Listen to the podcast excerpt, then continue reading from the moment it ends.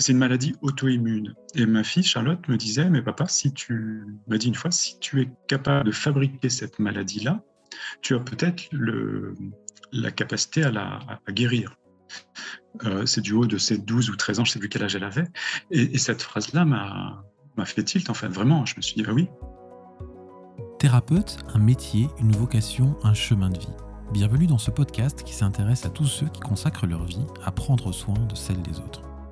Je m'appelle Julien Bess et je vous invite avec moi à venir découvrir ces personnes d'exception qui ont toutes choisi de faire de la thérapie leur art pour le mettre au service de celles et ceux qui le désirent. Aujourd'hui, j'ai le très grand plaisir de vous présenter André de Châteauvieux, un psychanalyste au parcours atypique, un poète des temps modernes, avec une personnalité d'une grande profondeur. Vous trouverez dans la description du podcast des liens vers les ouvrages qu'il a pu rédiger, les plus anciens dans l'univers du coaching, ainsi que le dernier ouvrage co-rédigé avec Eva Matessans qui s'appelle Érotiser l'entreprise pour des rapports professionnels sans complexe.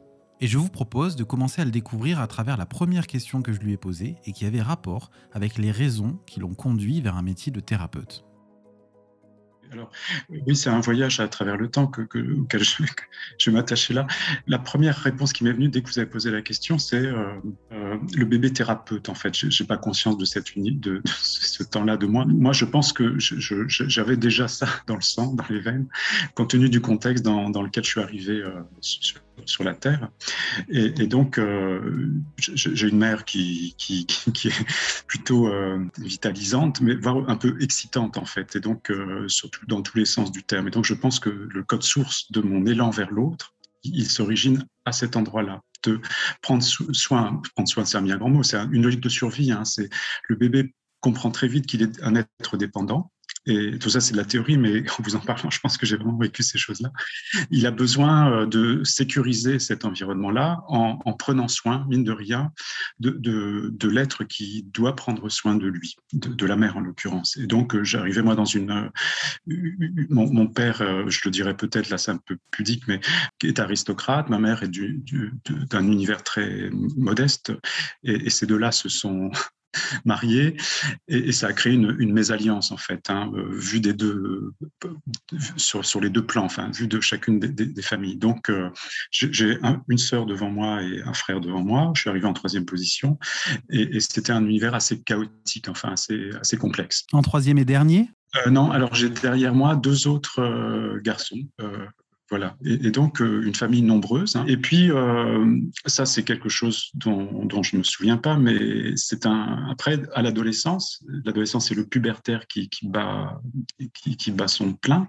Et, moi-même, j'étais un être euh, excité, attiré par les autres filles, et je, je voyais bien que l'univers dans lequel j'étais, je baignais, était quand même empreint d'interdits. Et donc j'avais une posture plutôt non pas me soumettre à l'univers dans lequel je me retrouvais, mais plutôt euh, au contraire essayer de transgresser certains codes, sortir de chez moi. Euh.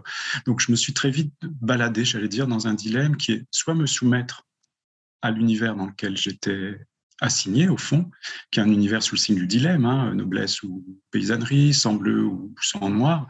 Ma mère est,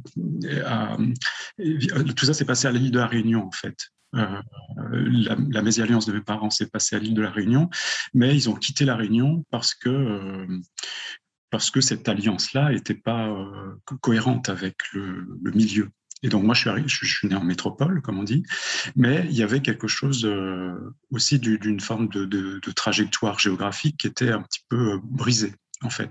Et donc je me suis retrouvé dans cet univers avec, pour être conforme au milieu, me soumettre, et, ça j'ai bien réussi. Euh, je, viendrai après sur ma première partie de vie professionnelle, prendre les codes d'un milieu, mais aussi, à contrario, tout en ambivalence, la capacité à me rebeller, transgresser les, codes du milieu. Donc ça, je reviens vraiment, c'est une plongée en enfance. Euh, je ne pensais pas aller si loin en enfance, mais euh, en adolescence, on dit, un confrère dit, l'adolescent, c'est un, vieux bébé. Mmh. C'est-à-dire qu'il il a tous les codages de, sa prime enfance qui vont se, ressurgir plein pot, parce que la pulsionalité euh, bat son plein, le sexe, la violence battent leur plein. Et donc, j'étais dans ce dilemme-là. Prendre soin, me soumettre, ou au contraire me rebeller et déchaîner une forme de violence d'adolescent. Hein, J'étais pas un délinquant, pas encore. Et donc du coup, quand vous dites que finalement vous étiez un bébé thérapeute, c'était dans le sens où vous avez compris très vite que vous aviez un rôle thérapeutique à jouer. Du coup, là, vous parlez beaucoup de votre mère. Euh, est-ce qu'il y a aussi une, idée de contexte? C'est-à-dire que euh, votre simple présence était thérapeutique dans la relation, je sais pas moi, entre les parents ou familiale de manière plus large? Ah oui, merci. Je ne l'avais pas vu comme ça, ou je, redécouvre souvent quand je dis je ne l'ai pas vu. C'était effectivement dans la diade mère-enfant, celle que j'ai pointée, qui, me préoccupe beaucoup encore, toujours, et que, je déplie sur, sur le divan. Euh, il y a aussi la relation horizontale avec la fratrie. Et donc, vous m'avez questionné, ça m'a intéressé. Vous avez dit, mais est-ce qu'il y en avait derrière moi? Oui, il y en avait derrière moi, de deux frères. Je me suis assujetti, je veux dire, je me suis euh, autoproclamé.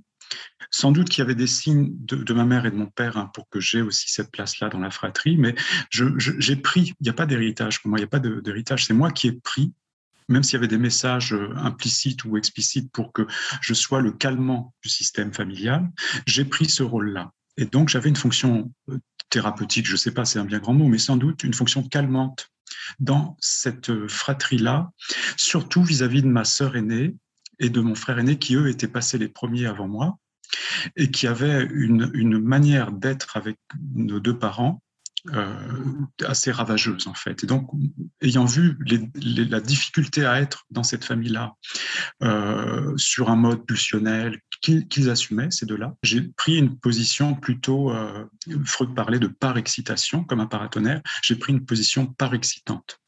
Et vous savez, l'image que j'ai en tête quand mm. vous racontez l'histoire, c'est un petit peu comme si vous étiez vous au centre d'une balance ou d'un métronome qui bascule d'un côté et de l'autre, où vous êtes parfaitement au milieu de la fratrie.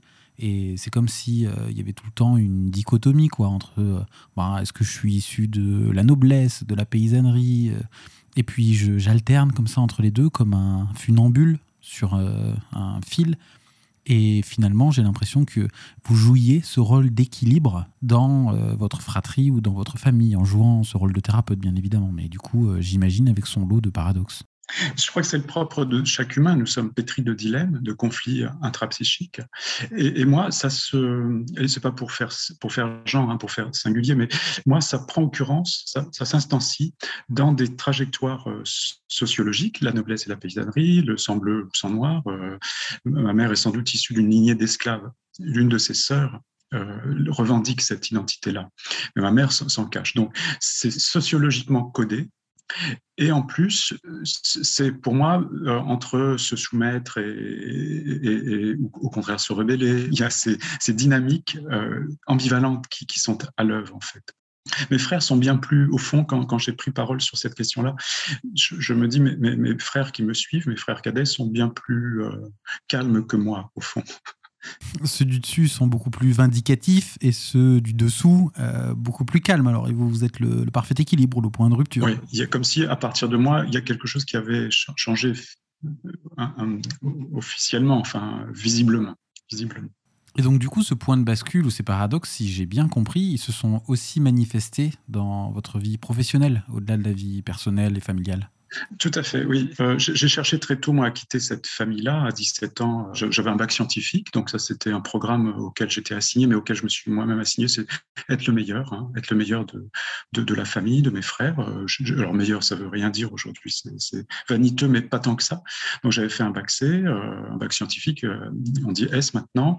Et puis après, je me suis retrouvé dans un, temps un peu un no man's land.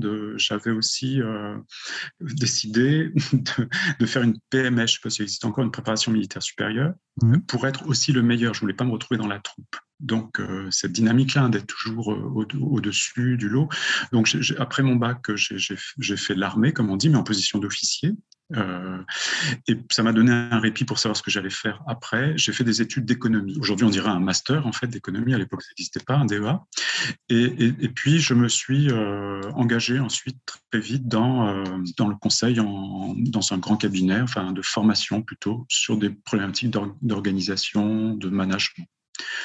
Bon, ça allait bien avec la logique euh, économique en fait. C'était comment aller plus vite sur des processus de mise sur le marché, par exemple des médicaments, comment euh, euh, réduire les coûts, enfin des, problématiques dans lesquelles j'étais bien, qui avait une dynamique assez barbare. Hein. Tout à l'heure, j'ai parlé de violence et de sexualité. Il y a dans les métiers du conseil, je ne sais pas si vous avez des auditeurs de ce type-là, mais il y a dans les métiers du conseil une forme de, violence feutrée en fait. Et ça, j'ai ça aussi dans le sang. Euh, cette capacité à, réduire les coûts drastiquement, à créer des ruptures d'organisation. Donc j'ai passé, euh, là il n'y a pas de côté thérapeutique, c'était vraiment, mmh. je, me laissais aller à une forme de, une forme de violence agie au fond sur des systèmes d'organisation. Quoique, j'animais des groupes, des équipes, et je les animais pas en mode conseil. Je, je suis incompétent sur les processus de mise sur le marché d'un médicament, par exemple. Mais il y avait chez moi la capacité à créer une ambiance qui permettait à, des acteurs occupant différentes places dans l'organisation, le marketing, la R&D, à, se parler ensemble. Et c'était une fonction de médiation, j'ai envie de croire. Hein. Ils pouvaient regarder ensemble la carte d'un processus de mise sur le marché, par exemple. Et donc, c'était apaisant. Et on trouve le dilemme que vous avez souligné tout à l'heure, l'ambivalence, c'est qu'il y avait à la fois une ardente obligation à aller plus vite et à réduire les coûts, et en même temps, ça ne pouvait pas se faire dans une ambiance calmante, en fait. Donc j'étais à la fois pas thérapeute, hein, ce serait trop, mais, une capacité à, ce que les gens se pensent ensemble euh, dans un contexte qui n'est pas euh, rivalitaire, le, moins possible rivalitaire. J'arrivais à créer ça. Et c'est sans doute la position que j'ai eue, que j'ai décrite rapidement quand j'étais plus jeune, hein, dans un milieu chaotique, euh, c'est Guy Oslos hein, qui évoque ça dans La compétence des familles. Dans une famille chaotique, il y en a un qui prend le rôle d'ambassadeur et qui va essayer de temporiser, de créer une homéostasie. Et, j'ai fait ça pendant une dizaine d'années dans le conseil. Hmm. Est-ce que cette période-là vous a permis de développer des compétences d'agressivité, vous le diriez comme ça, qui ont été ensuite utiles pour être, d'une certaine manière, rassurant auprès de ces professionnels qui voyaient en vous quelqu'un qui n'était pas dénué de griffes? D'une certaine manière, pour pouvoir euh, euh, attaquer si besoin, se défendre si besoin. Et ça, ça peut être rassurant pour ces acteurs-là. Ah oui, je croyais que vous alliez faire le saut, parce que vous connaissez un petit peu ma trajectoire professionnelle, directement sur l'art le, du l'art de, de, guérir par le conflit. Hein, Pas encore, mais on est bien. D'accord. Donc votre question, c'est est-ce que ma, ma, ma, ma violence... Compétence agressive, moi je dirais. Oui, ma ah oui, vous vous intéressez beaucoup à la question d'agressivité. Euh, est-ce que ma compétence agressive était, pardon, je, euh, était d'une certaine manière euh, indispensable pour pouvoir jouer ce rôle-là que vous avez joué à ce moment-là, avec ces acteurs qui venaient du monde de l'entreprise ou de l'économie, et qui finalement font leur euh, travail dans un milieu qui peut être d'une extrême violence, qui est assez euh, euh, agressif. Il faut disposer d'une bonne compétence agressive dans ces milieux-là. Et vous disiez, finalement, les gens pouvaient, en votre présence, commencer à se parler. et ça, je me dis, il faut se sentir en sécurité pour pouvoir parler, pour pouvoir dire aux autres ce que l'on pense et pour pouvoir libérer la parole. Que ça, ça ne peut se faire, probablement, qu'en présence d'une personne qui nous rassure. Et est-ce qu'une personne peut nous rassurer si elle n'est pas agressive, si elle n'a pas la capacité C'est étonnant, ça me met dans un trouble étonnant. C'est ah, la question du seuil, en fait. Évidemment que pour être reconnu par ces milieux barbares, hein, il y a une forme de barbarie. Euh, euh, dans les commandes qui m'étaient adressées par des patrons. Hein, J'avais appelé ça, il y a une époque, ça n'existe plus, je pense, sous cette forme-là, c'est ce qu'on appelait le re-engineering. Re-engineering, donc c'est un mot euh, en anglais, et moi j'avais baptisé ça en français les quatre R rupture, radicale, rapide et risqué. Ah oui, d'accord. Donc, j'avais les codes du. Donc, c'était, on prend des processus de, de, mise sur le marché ou une supply chain, on appelait ça à l'époque, je ne sais pas si ça existe encore, de mise, fabrication, une ligne de production. Et il s'agissait de réduire les coûts. Aujourd'hui, on parle de méthodes agiles, de lean management mhm. euh, dans les univers industriels. Et donc, il me fallait avoir ce codage-là en apparence, mais il n'était pas qu'apparent. J'avais ça dans les veines la capacité à, une forme de, violence euh, des échanges en milieu tempéré, hein, le conseil et, les, les, organisations industrielles, euh, c'est ça qui fabrique de la souffrance au travail, la forme, le contrat subalterne, le contrat du salariat dans des milieux industriels. J'avais ça, mais pas que c'était une manière d'être reconnu, euh, mais pas que. Voilà. Et, j'avais aussi tout son contraire. C'est l'ambivalence. Hein. J'ai aussi tout son contraire parce que c'est fatigant psychiquement, physiquement d'être toujours à cran, d'être mmh. toujours dans cette forme d'agressivité. Donc, je savais créer des espaces, temps. J'avais appelé ça la méthode studio. Euh, où chaque, euh, tous les 15 jours ou tous les mois, une équipe projet se retrouvait en ma présence pendant une demi-journée. C'était pas un groupe thérapeutique, mais c'était un groupe de parole où, les, chacun des acteurs, des protagonistes, pouvait euh, partager ses, difficultés sur, la, sur le processus de production, par exemple, étudié. Donc c'était violence, mais pas que, et tout le contraire. Avec peut-être des effets thérapeutiques qui n'étaient pas les premiers visés par ces groupes-là, mais mmh qui pouvait arriver dans mm. un second temps. Tout à fait. Mm. Alors, comment s'est opérée la bascule entre ah, ce premier métier et, la suite? Donc, un élément assez. Je n'ose pas, je parlais d'effet de seuil, là, juste à l'instant sur l'avion. En fait, la violence que je, dans laquelle j'étais plongé pas malgré moi, mais grâce à moi, hein, il n'y avait pas de corps défendant, c'est retourné contre moi. J'ai déclenché une maladie assez grave, enfin, euh, qui, tout va bien. Aujourd'hui, il y a eu rémission inexpliquée, mais, mais pas si inexpliquée que ça. C'était une spondylarthrite ankylosante, c'est-à-dire que je ne pouvais plus ni marcher, ni courir, ni écrire. Euh, et pourtant, c'était les attributs de ma puissance, hmm. euh, enfin, euh, des éléments de mon, de mon identité. J'allais à Moscou, tout, ce que j'évoquais là, Lyon, Sophia Antipolis, Moscou, j'étais un des, des Jedi, je vais dire, du, du re-engineering en France, dans ce cabinet de conseil. Et, pour ça, on me sollicitait euh, partout euh, en, France et un peu en Europe. Et donc, je courais, euh, je prenais l'avion beaucoup, j'avais des amplitudes horaires un peu, un peu, un peu dingues, et j'écrivais aussi, j'écrivais au, paperboard. Mmh. C'est-à-dire que, sauf que cette maladie-là, m'ankylosait en fait, c'est que je, je, ne pouvais plus. il y a eu à un moment donné, c'est une inflammation en fait des articulations, et donc ça m'a stoppé net dans ma course j'ai rencontré un rhumatologue qui m'a euh, qui m'a dit ce que j'avais, qui a posé un diagnostic, et j'ai compris qu'il fallait que j'arrête ça, enfin que j'arrête cette espèce de course effrénée. Après, je ne sais quoi d'ailleurs. Et donc, euh, il y, a eu, il y a eu traitement puis rémission, et j'ai quitté le salariat et j'ai décidé de m'installer en indépendant euh, en tant que coach. Je n'étais pas vraiment coach, mais c'était la, la, marque de fabrique du moment. Euh, mm. euh, j'ai surtout commencé un travail thérapeutique important sur moi parce que je ne comprenais pas ce qui m'arrivait dans, dans cette violence que vous avez pointée, dans, en même temps tout le contraire, l'effet thérapeutique que j'avais sur certains groupes, il est mm. vrai. Et donc, je, je suis formé au coaching, j'ai créé mon, mon activité que j'ai appelé l'art de changer. Euh, aujourd'hui, j'en rigole, j'en rigole parce que je ne sais pas s'il y a un art de changer, il y a un art de se changer soi, mais c'est au prix de d'oser s'allonger en fait. Ce qui m'a le plus apaisé, je crois, c'est de pouvoir m'allonger sur le divan régulièrement, récurremment. Et ça, ça fait une petite dizaine d'années que je, je me suis calmé en essayant de comprendre qui j'étais, pourquoi je vivais euh, auparavant à 100 à l'heure. Mais j'ai fait un passage par le coaching pendant euh, quelques années. Et puis très vite, j'ai compris que le coaching, était encore une forme de violence, hein, je trouve, c'est vouloir, c'est une forme de dressage, euh, développement, quoi qu'on en dise, quels que soient les mots qui, qui ont cours dans ce milieu-là du peuple coach, vouloir développer l'autre, quelle foutaise, enfin, au nom de quoi en fait L'autre n'a pas forcément besoin de se développer, il a plutôt besoin de, revenir à soi, de savoir euh, pourquoi il veut se développer, etc. Et puis très vite, euh, j'ai eu envie d'aller plutôt dans des approches thérapeutiques pour moi-même et pour les autres. Et aujourd'hui, je, suis psychanalyste et euh, en analyse, en contrôle, en supervision et, j'accompagne les personnes. Il y a quelques personnes qui me sollicitent pour du coaching dans des ans.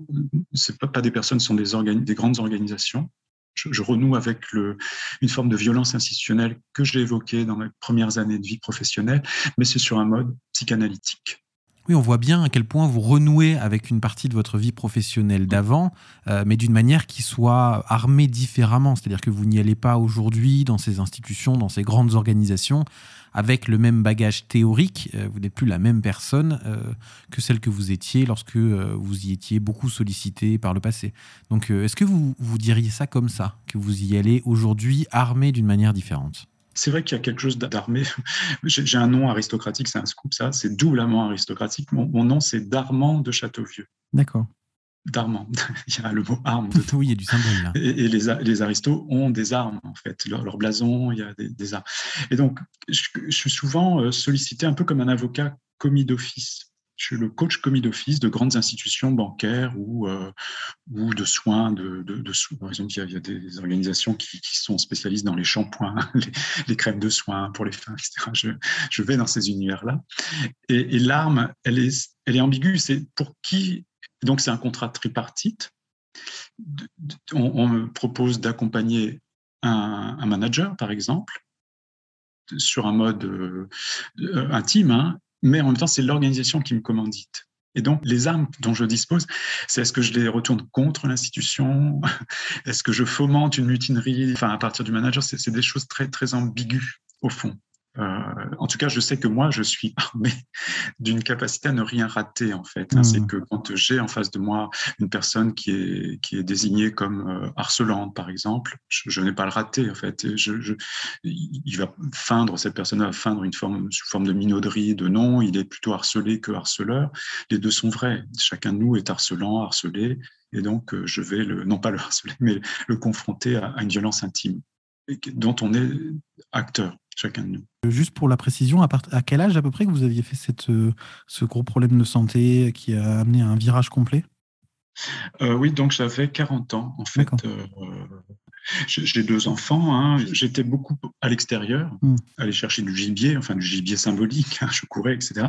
Et la maladie s'est déclenchée. Euh, euh, et, et, ma fille me disait, mais c'est une maladie auto-immune. Et ma fille, Charlotte, me disait, mais papa, si tu m'a dit une fois, si tu es capable de fabriquer cette maladie-là, tu as peut-être la capacité à la à guérir. Euh, c'est du haut de ses 12 ou 13 ans, je ne sais plus quel âge elle avait. Et, et cette phrase-là m'a m'a fait tilt, en fait, vraiment. Je me suis dit, ah oui, une maladie auto-immune, j'ai parlé de violence retournée contre moi-même. Hein. Euh, je me suis dit, oui, j'ai le pouvoir de. J'ai continué de courir, en fait. Je, je me suis astreint à, à, à, continuer de courir, mais moins vite, en forêt, dans des univers plus. pas forcément pour l'univers professionnel. Voilà, donc je ne sais plus quelle était votre question. Oui, c'était 40 ans. 40 ans, voilà. Et, et du coup, c'est à cette période que vous avez découvert la psychanalyse ou est-ce que c'est plus tard? Alors non, j'ai fait beaucoup pendant 10 ans, de, de, de 40 ans à 50 ans. Euh, je suis passé par des approches plus groupales euh, et, plus. Euh, Eva me parlait, l'autre jour, elle a eu un, un mot d'esprit. Eva est ma compagne qui est psychanalyste aussi, Eva Metezan, et elle me disait, elle parlait des thérapies à scandale. Euh, je trouvais ça intéressant. On parle plutôt de psychodrame, etc. Moi, j'ai fait beaucoup de, travail en groupe, avec la Gestalt notamment, des thérapies du corps. Donc, pendant dix ans, j'ai fait des, thérapies à scandale, j'ai envie de dire, où j'essayais d'expurger la violence, croyais-je, hein, qui, qui, était en moi, en l'expurgeant, en fait. Et ça marchait, mais pas vraiment, en fait. Après, j'ai compris que j'avais toujours les mêmes névrose, syndrome, euh, la maladie était, il y avait eu rémission, mais j'avais toujours ces, ces, formes de, je, je lâche parfois, je sais pas si ça s'est déjà produit là depuis que nous parlons, des crapauds, enfin j'ai des manières de parler qui sont vociférantes, etc. Je, je, je fais des lapsus qui sont pas vraiment des lapsus, je, je sors des, des, des, crapauds, et donc je voyais bien que c'était plus diffus comme manière d'être violent avec ceux avec qui je suis en relation, et je me suis dit il faut vraiment que je me soigne que, que je me traite, si j'ose dire. Et donc, j'ai commencé à m'allonger parce que ma, ma, vie a connu un autre tournant un peu plus complexe à 50 ans. Euh, J'avais construit une vie, euh, des enfants, je dis, voilà, j'étais depuis 30 ans en, couple, et puis, euh, et puis voilà, un peu comme mon père, j'ai jeté mon dévolu sur euh, une femme, en l'occurrence Eva, et ça a brouillé toutes les cartes. Et donc, euh, à ce moment-là, j'ai essayé de comprendre euh, comment c'est Freud hein, qui disait l'analyse, ça permet de aimer et travailler, de résoudre ces questions qui sont ontologiques pour les humains, aimer et travailler. Donc moi, sur le travail, j'avais à peu près réussi, un, enfin, aborder un virage. Et sur les amours, j'avais besoin de me confronter à quelque chose de, euh, qui, en disait long sur euh, des histoires de répétition. J'en parlerai peut-être tout à l'heure pour pas être trop abscon. La question de la répétition dans le couple. Alors j'ai une question qui me viendrait, mais je voudrais surtout pas être indiscret, mais je me demande du coup comment s'est passée la rencontre avec Eva. Vous faites un couple formidable qu'on peut suivre d'ailleurs sur les réseaux sociaux. Il y a, c'est vrai, quelque chose de très poétique chez vous dans la manière dont vous parlez, dont vous vous présentez sur ce type de réseau, euh, mais aussi quelque chose de très poétique dans votre couple en général. Et donc, euh, ça me pousse vraiment à la curiosité vis-à-vis -vis de, de, ce couple que vous avez formé, la manière dont vous vous êtes rencontrés, de l'impact qu'elle a pu avoir du coup sur votre vie. Oui, donc chacun de nous étions un couple, on s'est rencontrés dans l'univers euh, du coaching, j'étais encore euh, en, coaching, et, puis il y a eu un coup de foudre, qui fait que n'avons pas pu résister l'un et l'autre, moi, plus, plus qu'elle, à, cette attraction, à cette force d'attraction. Donc votre question, c'est comment ça s'est passé. C'est délicat de, dire comment ça s'est passé. Non, c'était qu'il y avait une force d'attraction. En fait, Eva est espagnole, étrangère à, mes yeux, et réellement. Et, j'ai évoqué tout à l'heure, mes, parents euh, sont issus de, milieux sociologiquement, mais typés, enfin opposés. Et donc, j'ai parlé de, répétition. Je pense que inconsciemment, je voyais en la personne d'Eva une étrangère, enfin une étrangère. Mmh. Elle, a les, elle, a des éléments d'étrangèreté. Hein. Et donc, j'avais envie de me, me colter à ça inconsciemment, je ne savais pas. Et, donc, euh, j'ai fait tout sauter, quoi. J'ai fait du re-engineering de ma vie, de père, enfin de couple, j'ai tout, voilà, parce que c'était une force irrépressible euh, de, de, de, sortir d'une forme de rail que j'avais moi-même construit. Le couple, bien sous tout rapport, euh, voilà, j'avais besoin d'aller dans le dans le désordre, dans une forme de hmm. chaos. Elle était dans, dans, la big pharma, comme on dit, enfin dans, dans, les, dans un groupe euh, pharmaceutique, et elle, elle, venait de quitter euh, cet univers-là. Elle se prédestinait au métier de coach. Elle y restait que quelques mois. Euh, et, donc, elle a très vite décidé, de, comme moi, hein, d'aller de, plutôt en analyse pour elle et d'accompagner les personnes, non pas en tant que coach, mais en tant qu'analyste. Mmh, ça s'est joué à peu près en même temps, en fait. Euh, nous avons deux conserves. Je ne sais pas, je, suis en train de dire un roman là de, qui, s'appelle Climax, et il dit, par deux, trois reprises, il écrit deux conserves. Et moi, je disais deux conserves. Donc, il faudrait que je, demande à Google si c'est deux conserves ou deux concerts. Nous avons joué deux concerts, notre euh, mutation ouais, de, professionnelle mmh. et pas que professionnelle, et de trajectoire de guérison, j'ai envie de dire. Hein. C'est une forme de guérison que prendre le chemin du divan pour moi, euh, et pour elle, un setting qui est plus en face à face, mais peu importe. Euh. Mmh. Donc ça a été de, ensemble. Nous avons fait ça ensemble. Et du coup, ça fait plus de dix ans maintenant que vous vous êtes lancé dans cette aventure. Mmh. Euh, est-ce qu'on peut en parler comme ça, d'une aventure? Oui, c'est une aventure, oui. Aujourd'hui, les, humains sont plutôt consuméristes, ils veulent tout tout de suite, euh, rapide, enfin tout, tout de suite rapidement. Donc euh, l'analyse, c'est un parcours autant long, une aventure autant long, sans résultat garanti d'avance. Euh, et donc, ils sont peu nombreux, les personnes qui veulent entamer un travail de ce type-là. Quand je vous entends, je ne peux pas m'empêcher de penser, mais vous allez me dire comment vous voyez les choses, que comme vous le disiez un petit peu dans l'introduction, vous vous êtes construit assez souvent en opposition ou un petit peu à rebours. Et quelque part, le moment où vous décidez de vous intéresser à la psychanalyse, c'est aussi un moment dans lequel cette discipline-là est beaucoup plus critiquée qu'à une certaine époque. Euh, c'est vrai qu'en France, il y a euh, plusieurs dizaines d'années, la psychanalyse était vraiment le courant le plus répandu, qui était vraiment ben, le moins critiqué. Et aujourd'hui, c'est beaucoup moins le cas. En tout cas, au moment où vous, vous vous y intéressez, c'est beaucoup moins le cas, euh, un petit peu comme dans une posture d'outsider. Ah oui, c'est vrai qu'à l'échelle de, à l'horizon que vous décrivez là, c'est vrai que je, l'ai évoqué en, bafouillant au tout début de notre échange, mon côté rebelle, à, rebours. Euh, mmh.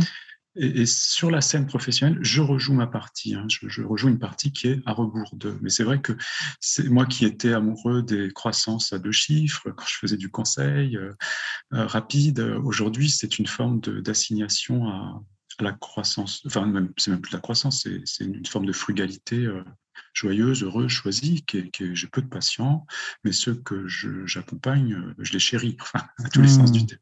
Enfin, voilà, c'est, un travail plus qualitatif au fond.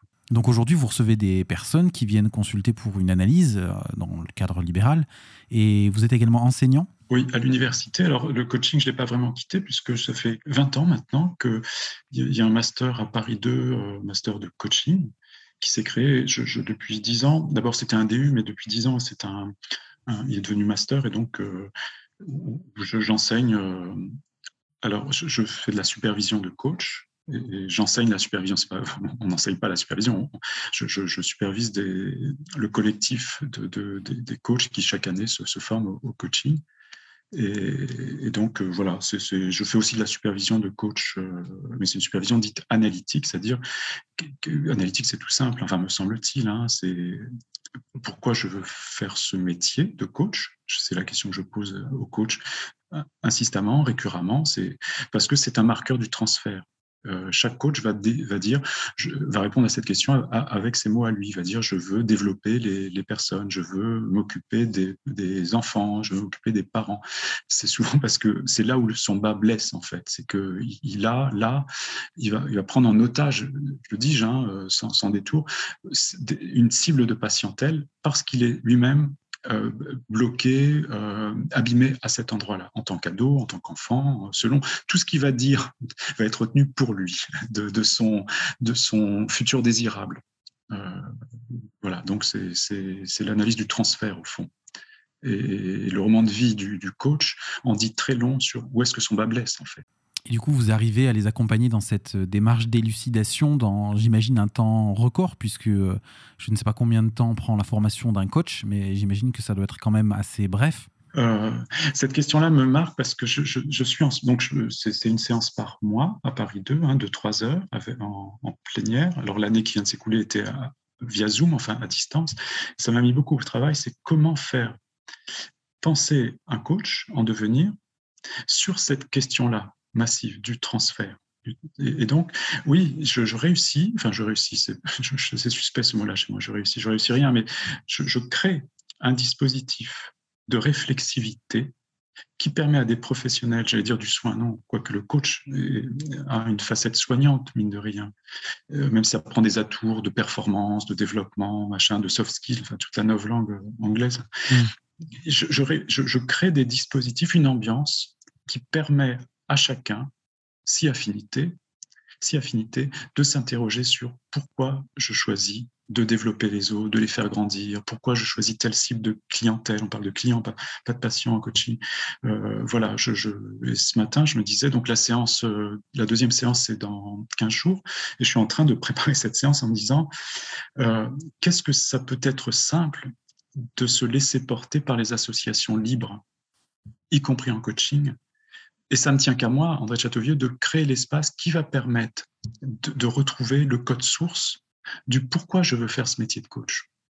Et donc voilà, je suis été un peu de, peu de, pas de, un peu bizarre. De, je me dis ça peut, ça peut être euh, ni violent parce que j'ai une tendance à vouloir, euh, comme ça va très vite. Un master de coaching c'est 280 heures, je crois. Mmh. Moi j'ai six séances de trois heures. C'est comment en, en six séances de trois heures leur faire toucher du doigt que c'est l'inconscient qui parlent au fond dans ce choix de, trajectoire. ce sont des étudiants, mais ils ont, ils ont la quarantaine, la cinquantaine ou parfois mon âge, hein, et donc ils sont euh, dans une boulimie, un désir de coacher. Et, il faut, j'ai l'envie, moi, c'est mon désir d'analyste, de leur faire toucher du doigt que c'est pas dans les outils qu'ils vont apprendre à la fac, mais dans l'outil qu'ils sont eux-mêmes et qui s'est construit au fil de décennies, qu'ils vont pouvoir accéder à, arrêter de prendre en otage des clients en coaching. quand vous en parlez, ça me fait beaucoup penser à Moni Elkaïm qui en parle avec un autre vocabulaire, puisque lui, il parle plutôt de résonance plutôt que de transfert. Mais il explique, il insiste en tout cas sur la manière dont il est important de se connaître pour pouvoir repérer ce qui a plus rapport avec nous-mêmes qu'avec les clients ou les patients qu'on accompagne. Et je retrouve vraiment ce, cette idée-là très forte euh, chez vous et dans la manière dont vous accompagnez les coachs en devenir. Oui, c'est un travail, c'est sous ce signe-là que vous, vous m'avez invité à démarrer l'entretien. Hein. C'est les correspondances entre mon histoire personnelle et ma destinée mm. professionnelle. Il n'y a pas de destinée, il y a juste des répétitions. Et le mot de correspondance, c'est en systémique avec un thérapeute familial. Ah oui, j'ai raté, euh, avant de faire des thérapies à scandale, gestalt et je sais plus quoi, j'ai fréquenté pendant de, de longues années un thérapeute familial, François Balta, qui me supervisait sur ma pratique de consultant conseil. Et avec lui, j'ai beaucoup appris. C'est là où j'ai rencontré euh, par la lecture un hein, Guy Oslos, Moni Al-Kaïm, mm. euh, si tu m'aimes, ne m'aimes pas. Et le mot-clé dans la systémique, c'est les résonances, les effets de. Moi, je parle de correspondance, en mm. fait. C'est qu'il y a dans ce que je veux au futur ou dans ce que je fais au présent, des effets de, rémanence, au fond, de correspondance avec un, un, un, passé lointain qu'il s'agit de, de, découvrir. Mais c'est un travail d'enquêteur parce que ça ne prend pas la même forme. Ce qui s'est passé au passé et qui s'est souvent mal passé, qu'on va répéter au présent ou au futur, et, pas terme à terme, on dit ça. Et donc, c'est tout un travail. Moi, je dirais aujourd'hui, si j'avais recréé mon métier, ou mon logo serait pas de changer, ce serait euh, adopteundétective.com. Euh, un détective privé, c'est passer un travail d'enquête sur qu'est-ce que je répète, bon sang, d'une correspondance euh, enfouie, inconsciente. Et la systémique est passionnante pour ça, parce qu'elle nous met sur la piste de ce jeu de navette entre passé, présent, et éventuellement futur. Hein. Les coachs vont beaucoup travailler au futur. Demain, je rase gratis ou, ou je sais ou je ne sais quoi, où je serai développé, où je serai aligné, disent-ils. Et du coup, André, qu'est-ce que vous pourriez dire aux personnes qui seraient vraiment intéressées pour se lancer dans cette aventure, cette enquête de l'analyse, mais qui ne sauraient pas vraiment qu'est-ce qu'ils vont y trouver euh, Voilà, comment est-ce que de manière assez simple et concise, on pourrait définir ce qu'est la psychanalyse et qu'est-ce qu'ils vont pouvoir trouver dans cette aventure? Il y a une plateforme sur euh, une plateforme, euh, enfin un outil, oui, une communauté qui s'appelle My Job Glasses. En fait, c'est alors je ne comprends pas, je, ne parle pas bien l'anglais, mais c'est une plateforme. lunettes professionnelles. Voilà, c'est des personnes qui sont installées dans un métier, installées, je ne sais pas si on est vraiment installé un mm. jour ou l'autre, qui, décident, enfin, qui acceptent de, de, répondre à des étudiants qui sont en, recherche d'orientation. Hein, qui voilà. Et donc, moi, je me suis volontiers inscrit sur cette plateforme et parfois, je suis sollicité par des étudiants qui, qui me posent la question, mais euh, euh, voilà, je, suis à un parcours de, un carrefour de ma vie, que vous êtes psychanalyste, comment avez-vous fait Donc, ils me posent des questions que vous me posez. Et le et le, comment faire. Je ne réponds pas à la question du comment faire, je réponds à la question du. Enfin, je questionne le pourquoi au fond. Pourquoi euh, vous voudriez euh, aller vers un métier du soin, de psychologue, etc. Et donc, la, la clé ici, c'est euh, je, leur raconte au fond que c'est un travail pour devenir euh, psychologue, clinicien ou psychanalyste. Euh, c'est un travail de longue haleine en fait. Hein. Donc votre question c'était qu'est-ce qu'il y a à découvrir ou comment ça se passe, c'est ça oui, mais peut-être également pour les personnes qui souhaiteraient aller consulter, mais du côté patient, pas forcément pour devenir psychanalyste. Là, c'est ceux qui souhaiteraient vraiment se lancer dans l'aventure de faire une analyse pour eux-mêmes. Oui, c'est une question clé parce que la réponse n'est pas simple en fait. C'est que la manière dont le patient, enfin, ou le, client, on peut dire le client, enfin peu importe, mm. dont le candidat à une analyse va se présenter, il va présenter ce qu'il cherche au fond. Ce qu'il cherche fait symptôme. C'est ce qui se met en scène, en figure, qui fait symptôme, qui fait nœud, qui fait difficulté.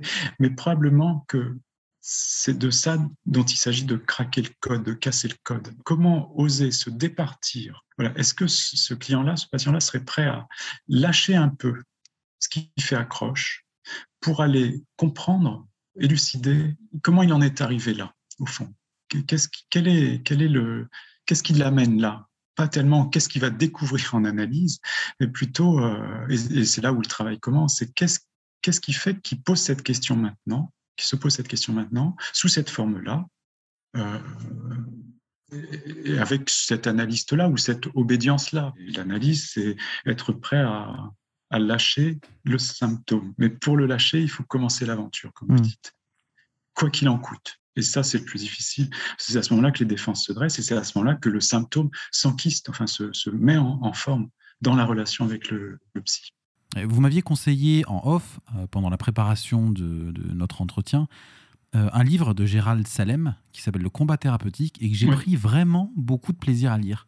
Euh, J'y ai trouvé beaucoup de choses que je trouve assez vraies, notamment dans la manière dont, effectivement, peut-être qu'il il y a un certain combat qui se mène dans l'espace de la thérapie, ou en tout cas le thérapeute peut se permettre parfois mm. de ne pas systématiquement aller dans le sens du patient. Quand je dis ça, j'imagine à quel point ça peut paraître euh, surprenant peut-être pour certaines personnes, mais parfois peut-être qu'il est nécessaire de dire ou de faire des choses qui sont un petit peu surprenantes. Je me souviendrai toujours du moment où j'ai appris, vous savez, dans l'école de Palo Alto, quand ils ont commencé à faire de la thérapie et qu'ils travaillaient notamment avec les miroirs sans teint, qu'ils avaient pour habitude d'avoir écrit à l'intérieur de leur salle dans laquelle ils observaient les entretiens, ne soyez pas dans la salle des trophées du patient. Et ça, pour eux, en fait, ça voulait dire les patients, les clients, enfin nous, tous, en fait, nous avons tous des stratégies d'échec, des stratégies de mise en échec. Et quelque part, nos problèmes nous arrivent parce qu'ils jouent une fonction pour nous. Et peut-être qu'il y a un moment où le thérapeute doit se montrer un peu combatif, justement, comme le dit Gérald Salem, au moment où les défenses se dressent. Oui, au moment où, les... Et je crois qu'elles se dressent en permanence. Chaque séance est sous le signe des défenses et tant celle du de l'analyste, hein, euh, psychothérapeute, que de celle du, patient ou client, en fait. Et donc, c'est un corps à corps provocatif euh, euh, qui suppose pour l'analyste d'être lui-même équipé en supervision, en contrôle, enfin peu importe, pour, pour savoir que souvent, hein, je parlais des coachs en les épinglant un peu, moi-même ce matin j'avais une séance de contrôle et je sais que à chaque fois que je, je vois mon superviseur, mon contrôleur, c'est tous les 15 jours, une demi-heure, c'est très court, ça passe très vite, je, je, sais que je vais mettre, je vais me je vais découvrir une part de moi qui, alors que j'amène un cas dans lequel je m'empête, je, je, me dépêtre, etc., je sais que c'est moi qui, moi-même qui, qui me coince à un certain endroit. Et donc ça suppose que moi-même, je, je puisse par le détour d'un tiers, qui est un superviseur, me mettre au jour sur euh, une espèce de tropisme, j'appelle ça une espèce de, de, de, symptômes hein, euh, qui, qui, se convoquent en présence de chaque patient, plus ou moins, plus ou moins, selon euh, qui viennent taper à un endroit de mon histoire qui, qui, qui fait nœud, j'ai envie de dire. Je vois qu'on en arrive bientôt à la fin de notre entretien et il y avait vraiment une question qui me tenait à cœur que j'avais envie de vous poser.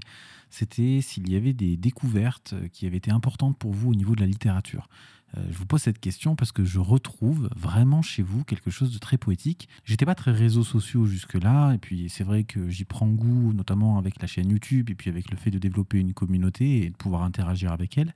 Et je découvre toujours avec beaucoup de plaisir euh, vos posts, vos stories, ce que vous mettez sur euh, les réseaux sociaux, sur Instagram, sur Facebook, parce que je retrouve une grande poésie dans la manière dont vous écrivez.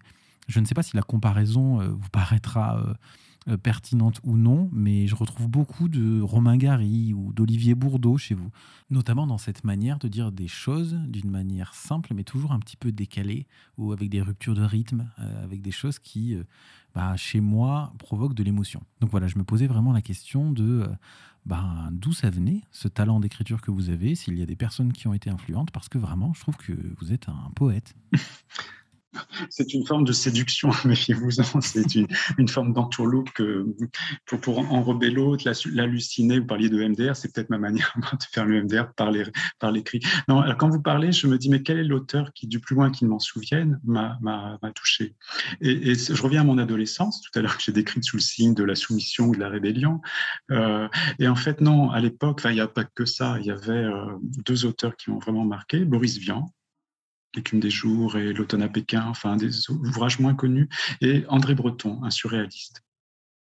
Et, donc, euh, et puis après, ce fil-là de la poésie, donc c'est un univers onirique, mais qui décrit une réalité. Pour André Breton, c'est de l'écriture automatique. Donc, j'ai fait le lien, je me suis dit, l'écriture automatique, c'était déjà une manière de d'aller dans l'inconscient par euh, les associations libres, au fond. Et pour Boris Vian, dans l'écume des jours, l'automne à Pékin, enfin, où j'irai cracher sur temps parce qu'il avait aussi un pseudo, Vernon Sullivan, il y avait une forme de tragicomédie, en fait, dans, dans ses écrits. Et puis après, quand euh, j'étais dans le monde du, conseil, du coaching, il y, a, Christian Bobin qui m'a beaucoup marqué sur le, fil de la poésie. Et aujourd'hui, je préfère les romans. En fait, je lis plus de poésie, mais je, parlais de climax tout à l'heure. C'est Réverdi, euh, Thomas B. Réverdi. Je sais pas pourquoi B, ça doit être un, prénom, mais qu'il met sous forme d'initiale. Et le, roman de lui qui m'a touché, qui est très poétique, s'appelle Les Évaporés. Euh, qu'il a publié y a huit ans, je crois. Et cet auteur-là, comme d'autres, dans Climax, hein, son roman du moment, il décrit l'effondrement climatique. Et pourtant, il y a de la poésie. Il y a de la poésie. Donc, euh, c'est vrai que j'aime bien la littérature qui a une fibre euh, poétique. C'est Kundera qui disait, je vais sans doute mal le traduire, mais j'ai vu ça sur Instagram l'autre jour. Kundera disait quelque chose de l'ordre de il est possible que chaque être humain est dans une zone de son cerveau une part engrammée des expériences les plus sensibles qu'il a vécues et qu'il peut retrouver par la littérature. Voilà, et je me dis, tiens, le travail d'analyse, il est de pouvoir retrouver les parts de nous les plus sensibles qu'on a engrammées quelque part et qui nous permettent de retrouver le code source de notre humanité, au fond, hein, de, dans la bestialité, dans la violence, tout autant que dans, dans la légèreté.